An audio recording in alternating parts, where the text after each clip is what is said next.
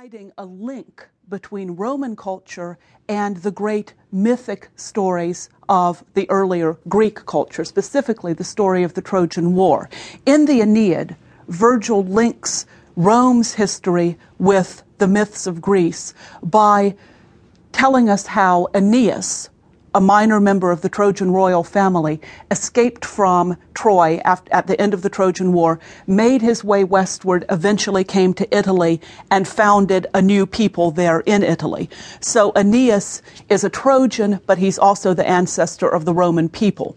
By forming this link between Greek mythic history and Rome's actual history, the Aeneid is, in fact, a sort of epitome for what Roman culture did in general, borrow and adapt Greek models to provide background for its own culture, as I'll talk about later on in this lecture.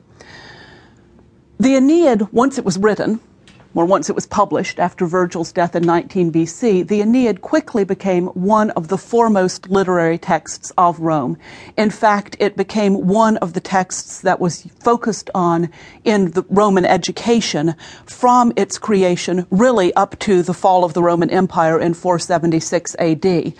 The Aeneid, along with the plays of Terence, the rhetorical works of Cicero, and the history of Sallust was one of the four primary literary texts that Roman schoolchildren studied. So it had enormous influence within Roman culture itself. And because of Rome's incalculable influence on later Western European civilization, the Aeneid served as a model for a great deal of later literature and as an inspiration for art, for music, for all sorts of later cultural developments. The most obvious influence, I suppose, that the Aeneid had was on Dante's Divine Comedy, where, of course, Virgil appears as a character in that later epic. During late antiquity and in the Middle Ages, Greek was not studied in Western Europe. The Roman Empire divided into the Western Empire and the Eastern Empire. The Eastern Roman Empire is often also called Byzantium or the Byzantine Empire. And during late antiquity and the Middle Ages, there was a great division between Western Europe and Eastern Europe, and Greek was forgotten in Western Europe. Greek literature, Greek language, Greek culture were not studied.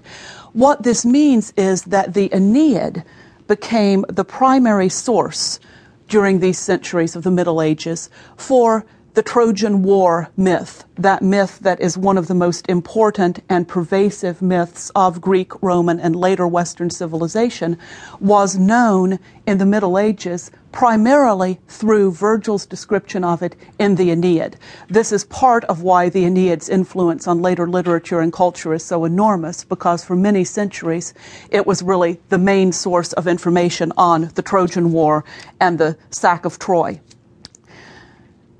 even once Greek literature was rediscovered in Western Europe in the late Middle Ages and in the Renaissance, even then, the Aeneid, as it happens, gives the fullest surviving account that we have of some of the most important events in the Trojan War story.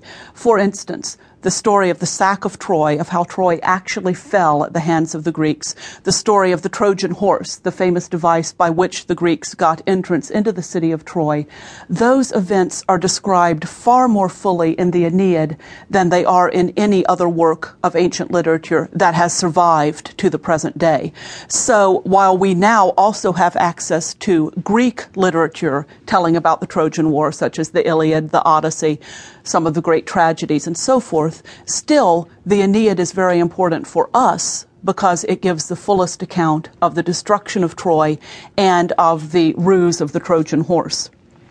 So, one thing that the Aeneid does, obviously, for its original audience and for us today is to provide a great deal of information about the Trojan War and to detail Aeneas's adventures after he escapes from Troy and makes his way to Italy.